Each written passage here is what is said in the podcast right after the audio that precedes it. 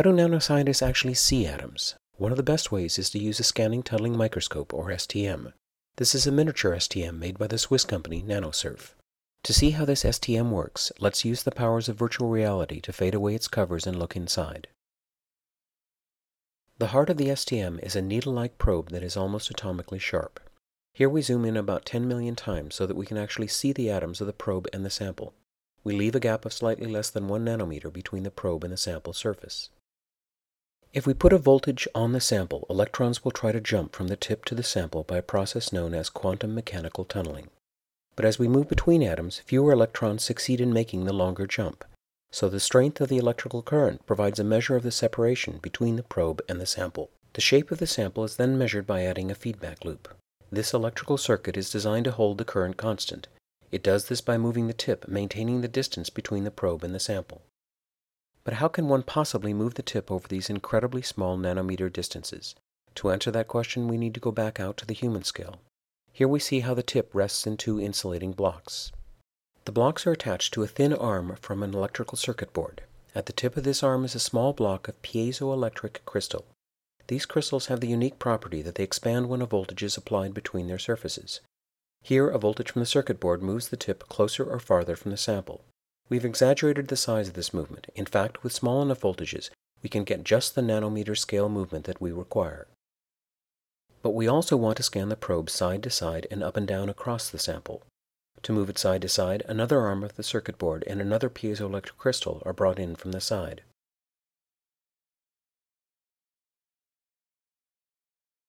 And the up and down movement is added by a third arm and third crystal.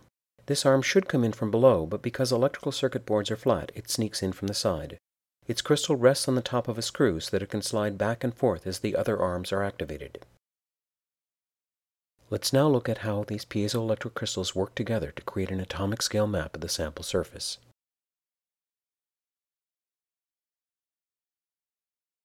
On the computer screen, pixel color is determined by the feedback voltage applied to the back crystal. Higher voltage means that the crystal is expanded to reach a dip on the sample surface. This draws a dark pixel. Lower voltage means the probe is pulled back from a bump on the sample surface. This draws a bright pixel. The voltages on the other crystals determine the position of each new pixel on the screen. As the voltage on the right crystal ramps up and down, the probe and pixels move side to side. As the voltage on the lower crystal increases, the probe and pixels move steadily upward. But piezoelectric crystals move only very, very small distances. So how at the start did we move the probe within a nanometer of the sample surface? This is done by another mechanism shown here. The sample is mounted on the end of a cylinder. The front of the cylinder can slide left and right on two rails, but the back of the cylinder is held up in a cradle. Large piezoelectric crystals are glued to both sides of this cradle. To move the sample inward, the left crystal is slowly energized, causing the cradle to bend to the right. It is then turned off so quickly that the cradle snaps back, slipping across the surface of the cylinder. This motion is just repeated until a feedback loop senses electrical current between the probe and the sample.